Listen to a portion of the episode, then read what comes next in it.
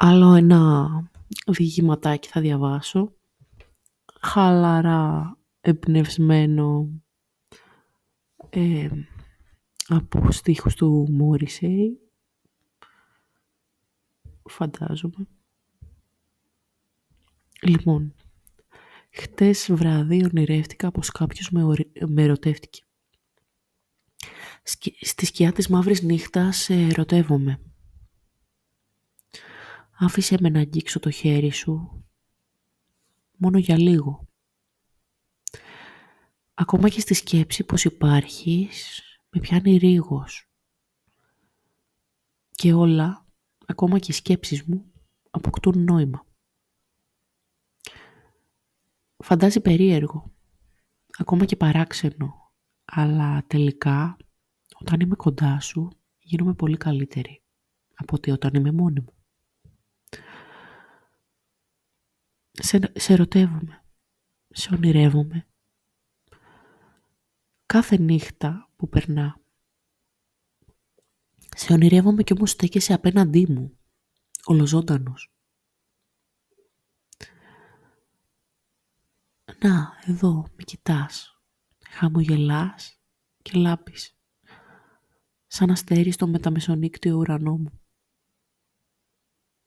Κι εγώ, αδύναμη, ανήμπορη, πονάω, τρέμω, λες και είσαι το πιο μελαγχολικό τραγούδι που υπάρχει και που οι στίχοι του κυλάνε στις φλέβες μου. Μα είσαι κομμάτι του εαυτού μου πια όπως και εγώ του δικού σου. Ακόμα κι αν εσύ δεν ήσουν ποτέ δικός μου. Παρόλα αυτά κυλάς στις φλέβες μου. Χτες βράδυ ονειρεύτηκα πως κάποιος με ρωτεύτηκε. Ξύπνησα και αντίκρισα το όνειρό μου. Εσένα. Σε κοίταξα που κοιμώσουν πλάι μου και ήξερα πως αρκούσε που ήσουν πλάι μου που από όλα τα όνειρα η δική μου πραγματικότητα ήσουν μονάχα εσύ.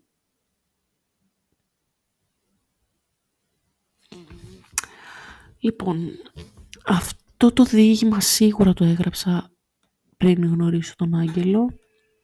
Το γνωρίζω γιατί ξέρω τα τετράδια που μετέγραψα στον υπολογιστή. Θα μπορούσε να είναι γραμμένο για αυτόν. Και είναι πολύ γελίο λίγο το ότι ηχογραφώ αυτό το επεισόδιο τη μέρα που είδα στον ύπνο μου τον Άγγελο με την Μπέννη και ναι τη μέρα που είδα τον Άγγελο με την Μπέννη να περνάνε τόσο όμορφα και να με έχει ξεπεράσει. Μιλάω για ένα διήγημα που,